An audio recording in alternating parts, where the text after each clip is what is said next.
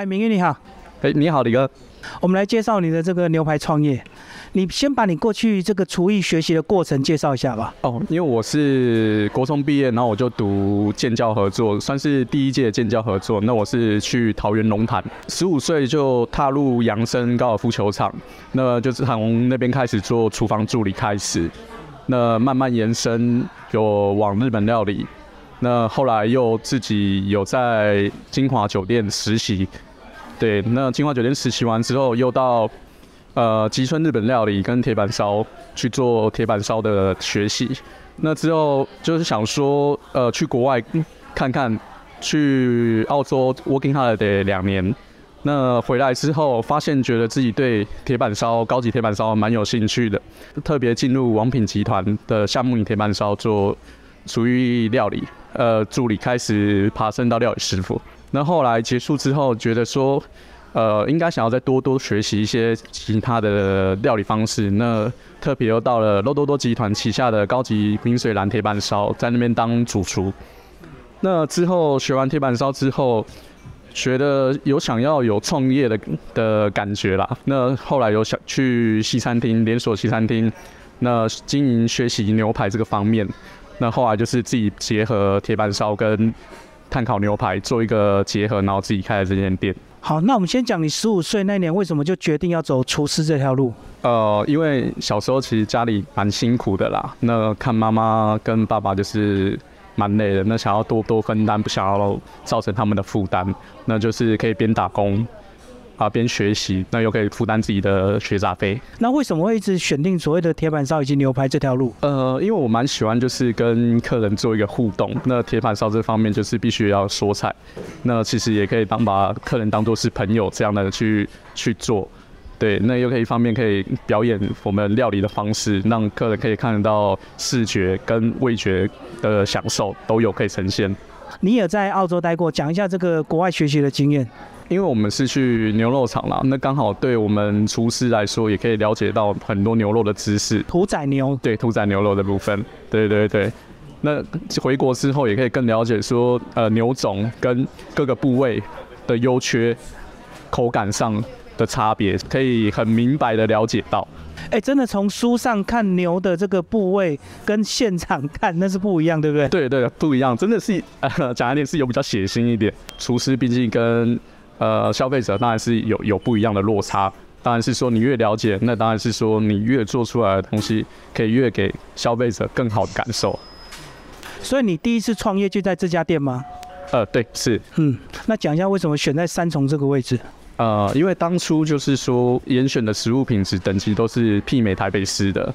那尤其是我们肉质基本上都是 C A B Choice 认证以上的，那也有 A 五和牛，那也有严选活的波士顿海鲜。那当初是觉得是说这种的料理在新北市是没有的，那大家都要过一个桥才可以去台北市吃到这样的料理。那我就去想说，呃，希望把这样的料理回馈在三鲁的地区，给这边的消费者，让他们说不用再过一个桥就可以享受到这样的美食。所以你是在地人？对，我泸州在地人。哦，所以你等于是在这个地方挑战台北的这个品质，是的，是。然后一开始大家接受这个价位吗？其实一开始我们刚开的时候，刚开一个礼拜就遇到禁用内用，也蛮辛苦的。但是就是慢慢的，其实一开始因为这边的平价牛排比较居多，那其实一般开始消费者是不太能接受的。那是因为经过我们就是慢慢的跟客人。诉说哦，我们的肉质上，那他们品尝过后，哎，吃完发现说，原来这样的肉质是这么好吃，跟平价的牛排是不一样的。那一而再，他们就是一直回来回流这样。对对对。可是你一开始有这样的信心吗？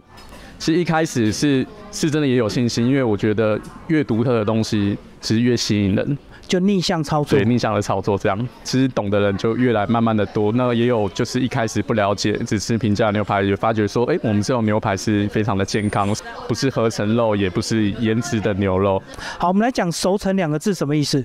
呃，我们熟成的话，我们目前是走湿式熟成。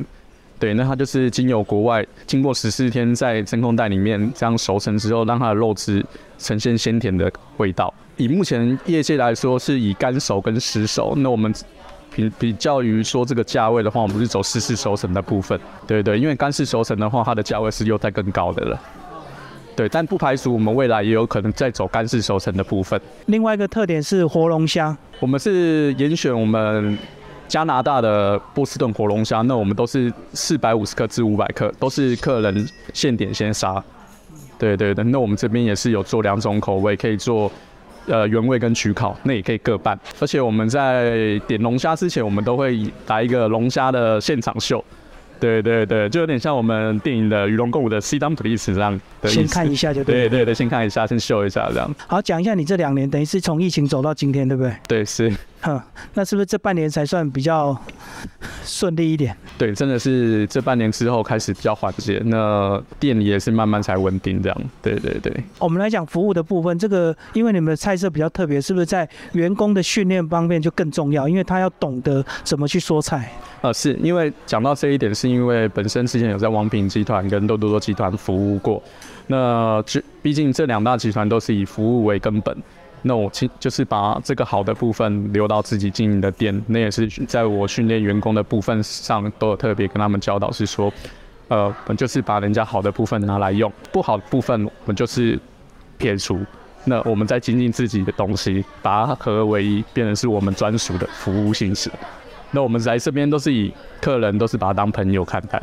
对，服务业说起来很容易，可是真的要做很难，对不对？对，真的是，尤其是对一般的员工来讲，因为他可能没有你的老板的使命。对对对，对。那我们这边倾向于就是说，也把员工当做自己家人啊，那大家就是一起奋斗。那毕竟从疫情这样。不离不弃，对对对。你在整个这个展厅的一个设计，还是维持一定的空间？你是不是还是要需要用餐？它是一个比较舒适，而而不是为了这个桌次而把它变得比较拥挤。呃，是的，当初在设计的时候，其实就是倾向于是让客人是可以舒服的空间，不要说有拥挤感。我们不不强求说要去多的位置去赚这么多的钱，我们希望是可以让客人有好的品质、好的舒适感。对，那这样其实用起餐来才会快快乐乐，那我们也会开心。